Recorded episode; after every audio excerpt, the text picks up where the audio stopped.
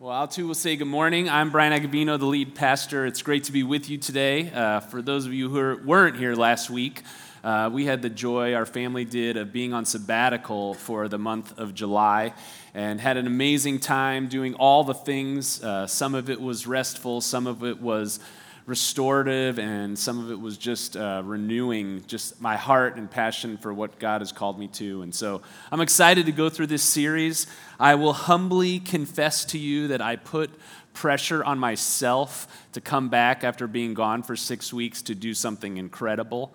And so I'm just saying that out loud to say what's going to happen in the next 30 minutes has nothing to do with me. It really is the Spirit that's going to move us and lead us into unity. And uh, I have a true temptation to want to prove myself to you guys. And um, the Lord exposed some of that while I was on sabbatical.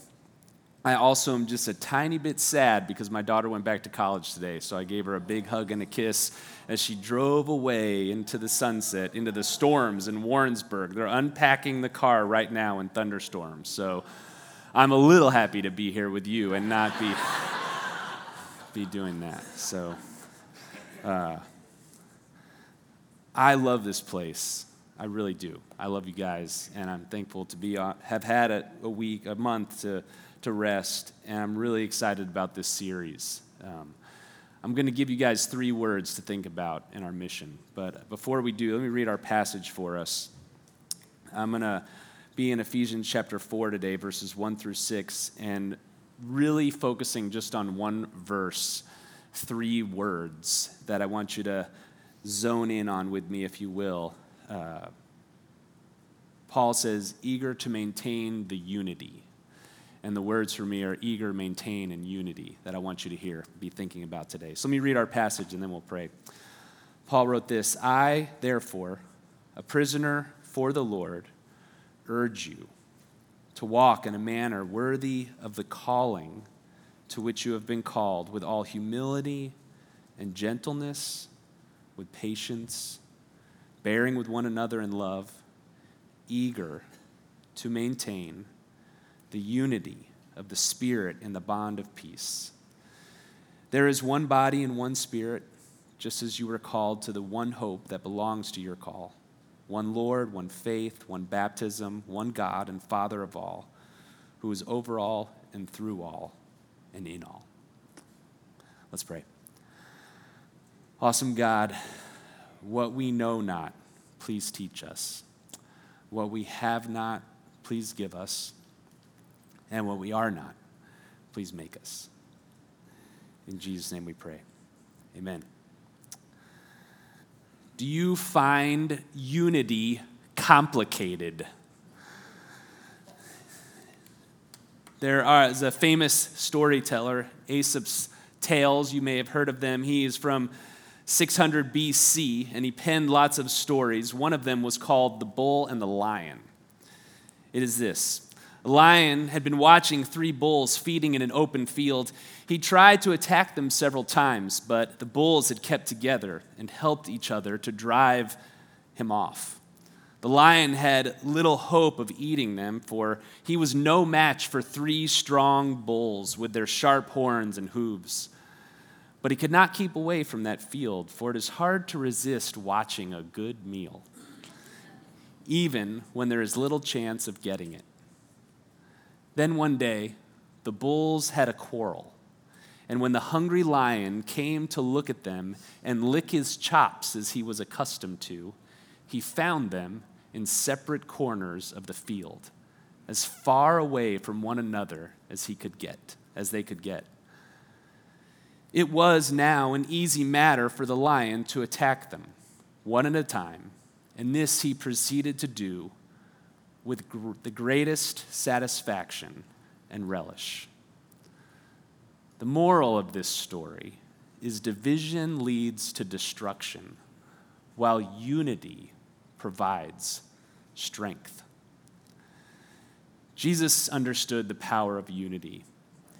Maybe you have heard that one of the most famous prayers of Jesus happened very shortly before he went to the cross. It's recorded in John chapter 17 and the apostle tells us that near the end of that prayer in John chapter 17, Jesus specifically prays for those who aren't with him. He prays for people who will be the future followers, effectively praying for us. And the one thing that he prays for is unity. The Apostle Paul, to almost every church he wrote, he called them to, challenged them to, asked them to consider, to pursue unity and live in unity. As DJ mentioned, this August we're going to take three weeks to revisit our mission a family of grace, believing the gospel, becoming the gospel. Three components, if you will, large pillars to who we are, what it means to be the Summit Church. And each week this year, I'd like to give us a word to really think about, ponder, reflect on, possibly for the year, if you will, that would help us. And after reflection and thought, and I thought about what does it mean to be a family of grace as we move forward in this season, the word for us is unity. What does it look like for us to live in unity? So, four questions I'm going to engage on this morning. Why do we need biblical unity? What is biblical unity? What isn't biblical unity? And then how do we pursue it? How do we pursue it? Why do we need it? What is it? What isn't it? And how do we pursue it? So, why do we need biblical unity? To say it boldly from the top here, the world will not believe in the Savior Jesus Christ unless it sees a diverse group of people in an astounding love for one another because of him. At the end of Jesus' life, as we mentioned, the Apostle John records that prayer of Jesus when Jesus thought about you and I, and he didn't pray about the issue of modernism. He didn't pray about the issue of postmodernism, about the issue of moralistic therapeutic deism, about secularism, about humanism, about atheism, about individualism, about materialism, or about universalism. He didn't pray about any of the isms. Jesus wasn't concerned about the outside in, he was concerned about the inside out. And so he prayed for unity. Can I give you something just to ponder this week? Maybe something that I might be doing a little bit more regularly in my sermons, something to chew on, an idea perhaps that I don't have time to unpack or reflect on. Maybe today, when you're at lunch or with your family, you think about this. Why do you think that Jesus never spoke about the craziness of Rome? Rome was one of the most corrupt cultures in all of history ever to exist. And he never addresses those cultural issues. Why? Why, here at the end, is he praying for the unity of those who will follow after him? In John chapter 17, just to hear what he prays, in verse 21, he's praying for us, and he prays that they, that we, may all be one. He's praying to his Father, just as you, Father, are in me, and I in you, that they also may be in us, so that the world may believe that you sent me. He then continues to pray, I pray that I in them and you in me, that they may become perfectly one, so that the world may know that you sent me. That, that the call, that the challenge, that the invitation for biblical unity is actually evangelistic. That there's something about the way we will love each other that will lead to, that will impact, that will show the world the beauty of what Jesus has done. The gospel brings people together in a way that the world could never experience. And if the gospel doesn't have the power to bring unity amongst us, then we have no gospel to offer the world. Quick question here Do you think that everyone in this room has the same views as you? Well, let me assure you, there isn't one person, I would venture to say, in this room that thinks exactly the way you do about politics, race, class, gender, finances, theology. But what Jesus has unifies us. And the only the power, it's only the power of the gospel that can actually bring unity. Unity is evangelistic because it creates something the world can't create. So, what is biblical unity? What is biblical unity? Well, back to Ephesians. Simply put, unity is a state of oneness or harmony. It's a state of oneness or harmony. And in verse 3 of Ephesians, Paul says he asks, he commands the church in Ephesus to be eager to maintain the unity of the Spirit in the bond of peace. When you trust Christ, you're made a part of a family. He doesn't unify us because of our views on any one particular issue. He doesn't unify us because of we go to church or because we do something he takes people from every side of every issue and makes them a part of His blood family and puts His blood in them. It's something that can't be gained, it can't be attained. As Paul says here, it's something we maintain. It's not something we gain or attain. Unity is something that is maintained.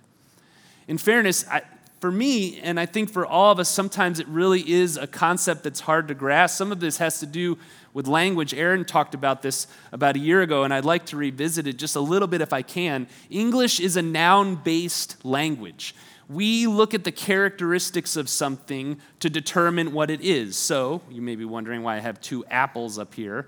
When we take apples and we say, what makes this an apple and what makes this an apple, we usually use characteristics to say, this is what makes it an apple. It's red, it has a stem, it has seeds, it has a skin.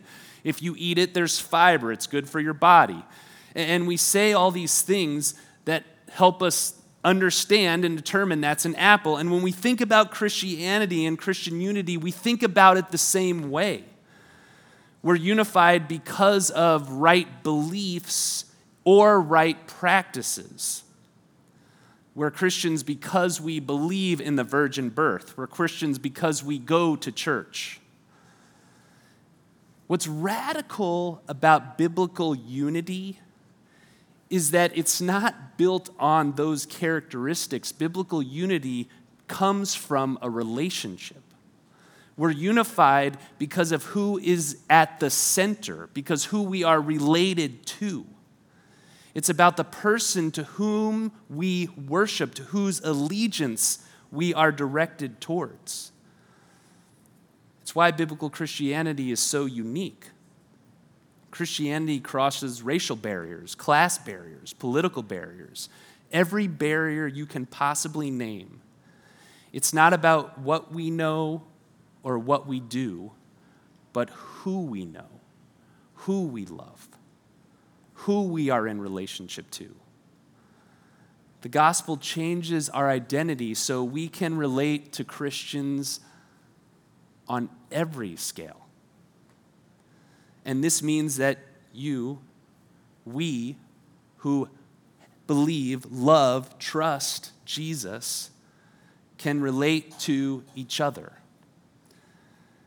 And it should make us ask Is there someone in this room who's in relationship with Jesus that I cannot or will not or don't know how to relate to?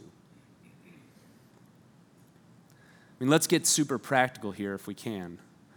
When we struggle to maintain a relationship with people we disagree with, we might be basing our security with Jesus on what we do and what we believe. And that's why we can be threatened by someone who believes and behaves differently.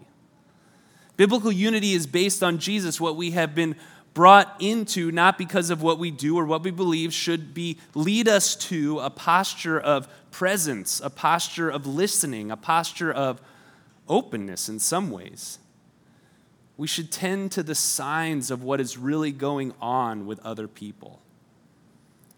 I read something I, I really liked last week. It said, when we're engaging with others in the church, we should not be quick to read people and disagree with them and identify them as not safe. We should give people at least four tries. One more than three strikes and you're out because it's a, one more step of grace. I like that. It's a sign of humility.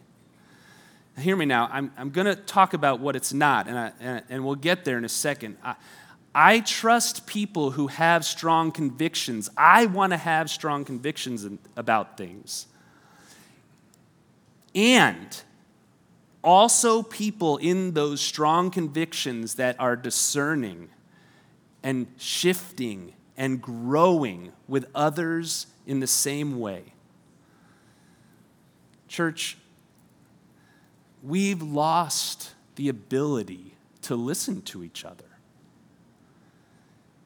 And perhaps it's because we've lost this perspective on what it means to be united with Christ. Now, before we talk about how and what it looks like to pursue unity, can I just address three things that biblical unity isn't? The first is this biblical unity, it's not a virtue in and of itself. Unity can be bad.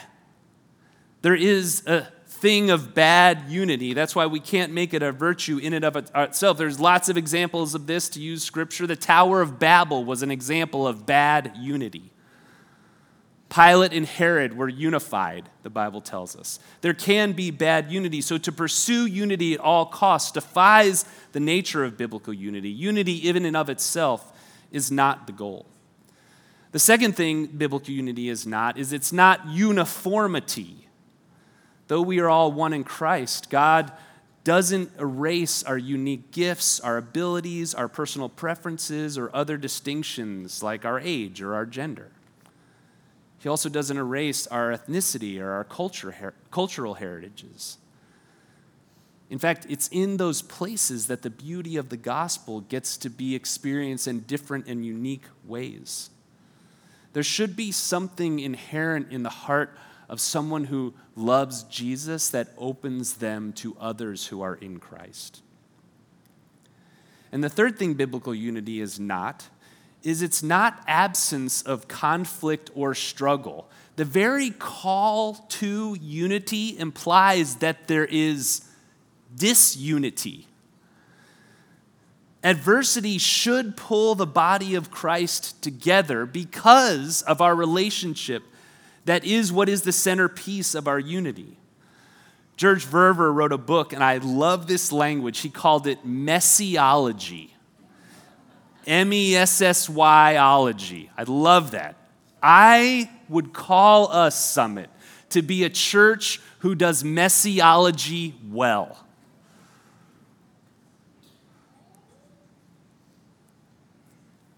Why do you think Jesus prayed for unity? Why do you think Paul had to call the Ephesian church, the Corinthian church, the Colossian church to unity? Because disunity comes to us naturally. What I found in my journey as a pastor is that Christians, myself included, and the Spirit has grown me so much in this, are nervous when there's conflict. We get nervous when there's conflict because it can lead to disunity. But the reality is that healthy conflict can also lead to unity. I found that when people draw lines in the sand sometimes. It, it can often be to create unity, unity around something as opposed to someone. You see, when I know that I'm a mess, it leads me to a place of listening and learning. What the Ephesians were called to, and what the church helps us see here is really that creating unity is God's responsibility, it's maintaining it that is ours. So, if because of Christ we are brought into a family, it invites us to have hard conversations, to wrestle with each other, to talk about hard things, to talk about theology. But if in the midst of all of those things we find ourselves being separated and being angry with each other and not wanting to be a part of the church anymore, then, then perhaps we're not unified around the one that we should be unified to. So, how do we do that? How do we pursue biblical unity? Well, it's not easy. It's not easy. But every Christian has been given all that is required to live in unity with God's people. And what I'll suggest this morning is an outward practice that we can apply and an inward practice. An outward practice and an inward practice. Paul tells us what the outward practice is. In verse 2 of Ephesians, he says, with all humility and gentleness, with patience, bearing with one another in love. That there's an outward work that we would apply, that we would, with each other, that we would show humility, that we would show gentleness, that we would show patience, that we would bear with one another in love. He, he contrasts it with something later on in the passage in verse 29. He says, Let no corrupting talk come out of your mouths, but only such what is good for building up as fits the occasion, that it may give grace to those who hear. Let all bitterness and wrath and anger and clamor and slander be put away from you, along with all malice. He, he basically is saying, Put away fighting words and put on bonding words.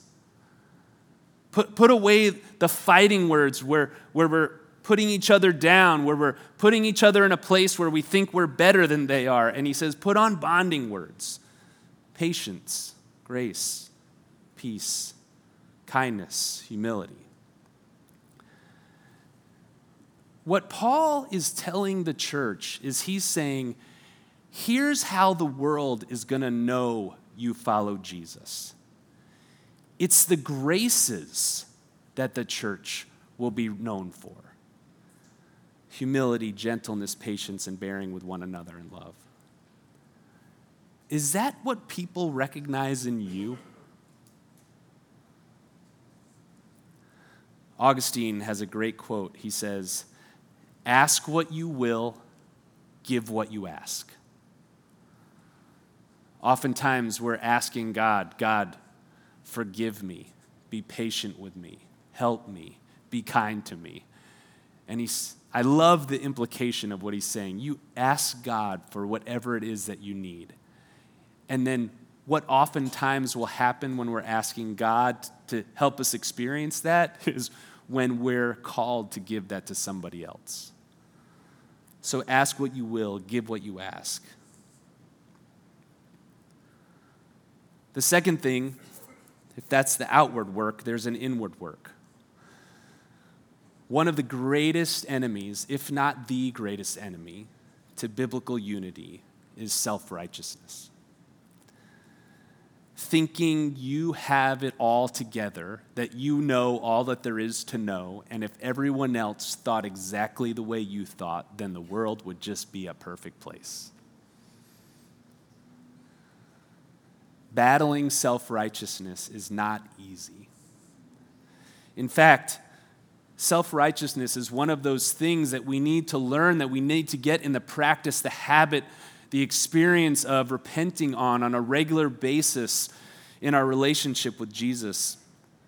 On sabbatical, one of the projects that I worked on that was a little bit frustrating for me was on our patio in the backyard. We had some furniture that was on there for years and years without any kind of, uh, on the legs, there wasn't anything at the bottom. So, you know, they were there forever and they created these massive rust stains on the patio. And so, one of my projects, what's been on my list for about five years, was to clean the rust off. That's what happens on sabbatical. You do things that have been on your list for a long, long time. So, I tried, I watched I can't even tell you how many YouTube videos I watched about how to clean rust off of concrete and how many different bottles of chemicals I now have in my garage because of everybody who promised me that this would get the rust off your concrete. I finally bought muriatic acid, which is the most uh, corrosive chemical you can buy on the market from Home Depot that's legal.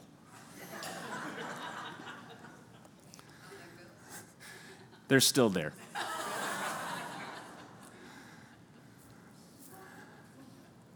It takes multiple applications to work out rust in concrete. How do we work out self righteousness in our lives?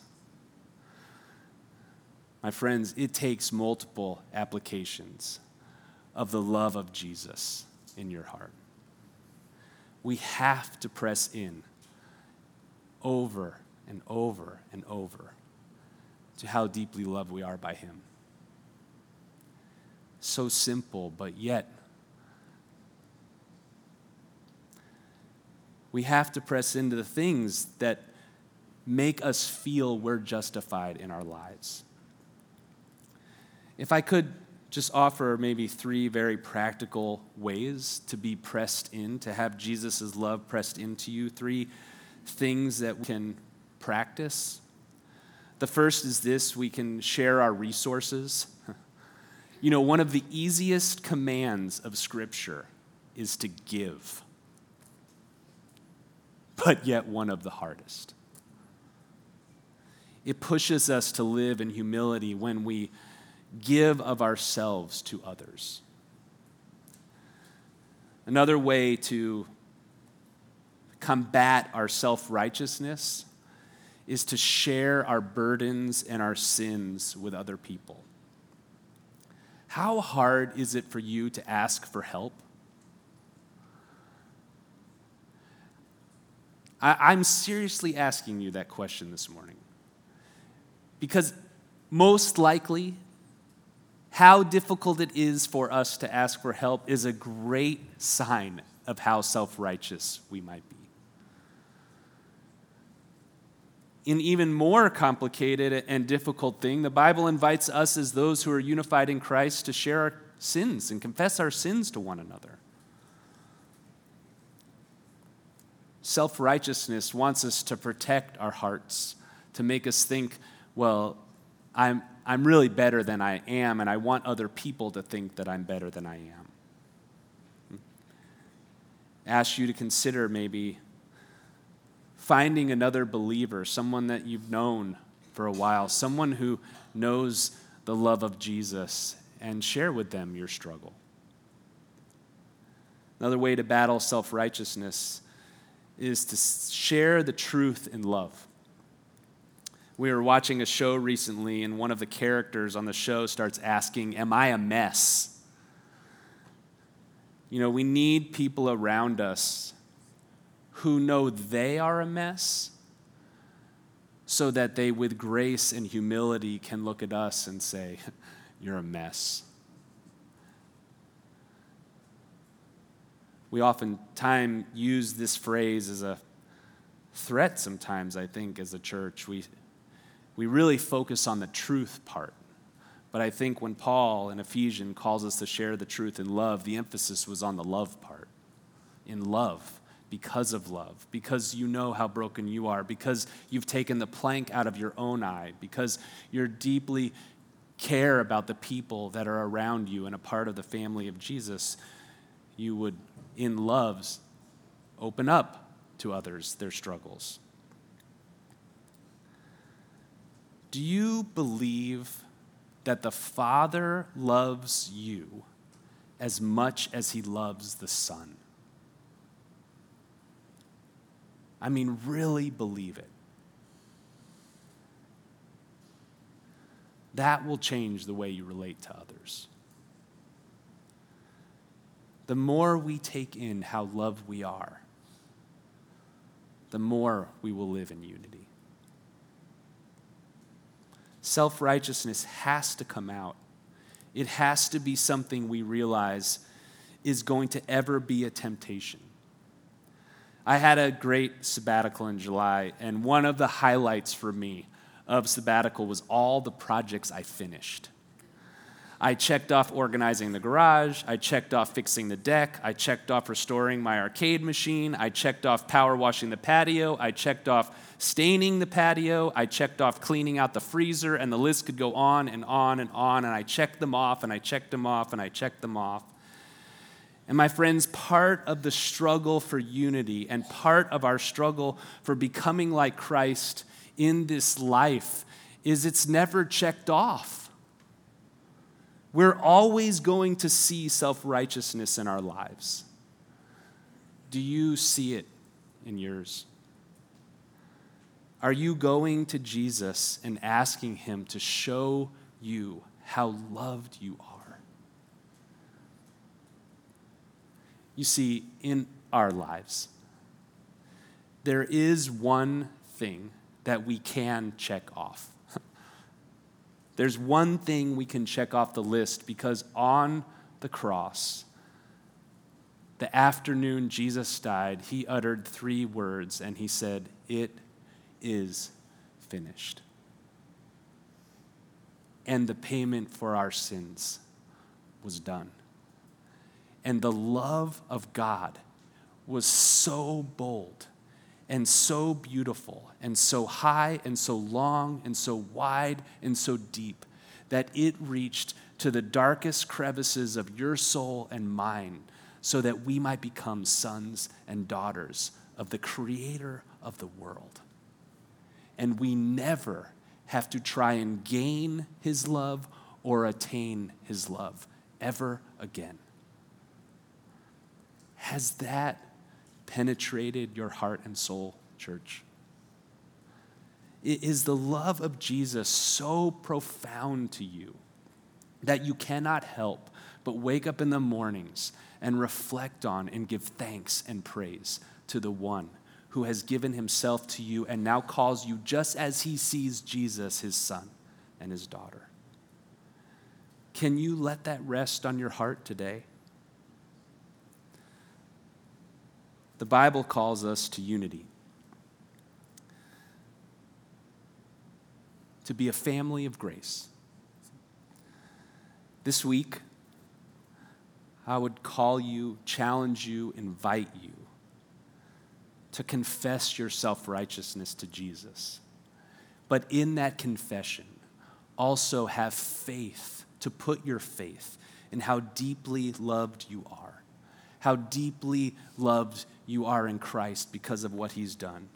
And may that press into all of our hearts so that we truly may live in unity, that we may be a family of grace that maintains the unity that Jesus has called us to. Let's pray.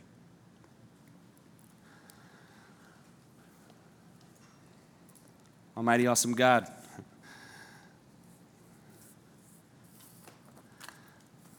I would imagine that there are people in this room who don't like each other. Father, that there are people who are hard for us to love. But would you, would you show us how messy we are? And how seemingly hard each one of us is to love, but that you saw beyond all of that and sent your son for us because you just love us. It's not because of anything we've done, it's not because of anything we've accomplished. You just, you just love us. And may, may that just rest on our souls this week. May we press into your love for us.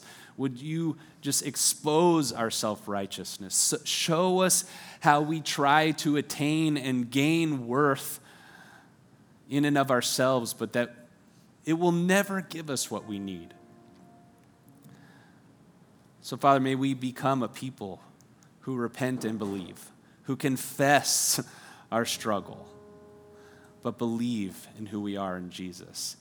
And as we do that over and over and over and over and over and over as we walk in that. Maybe we become a people of unity, a people who are gracious, a people who are patient, a people who bear one another, bear with one another, who are forbearing, Father, we ask this, this crazy thing, something we could never produce on our own strength. Would you make us this people? Unified. May we be a church that displays to the world a love, a great love, a grand love, a hopeful love, a love that made the angels so curious when it was displayed.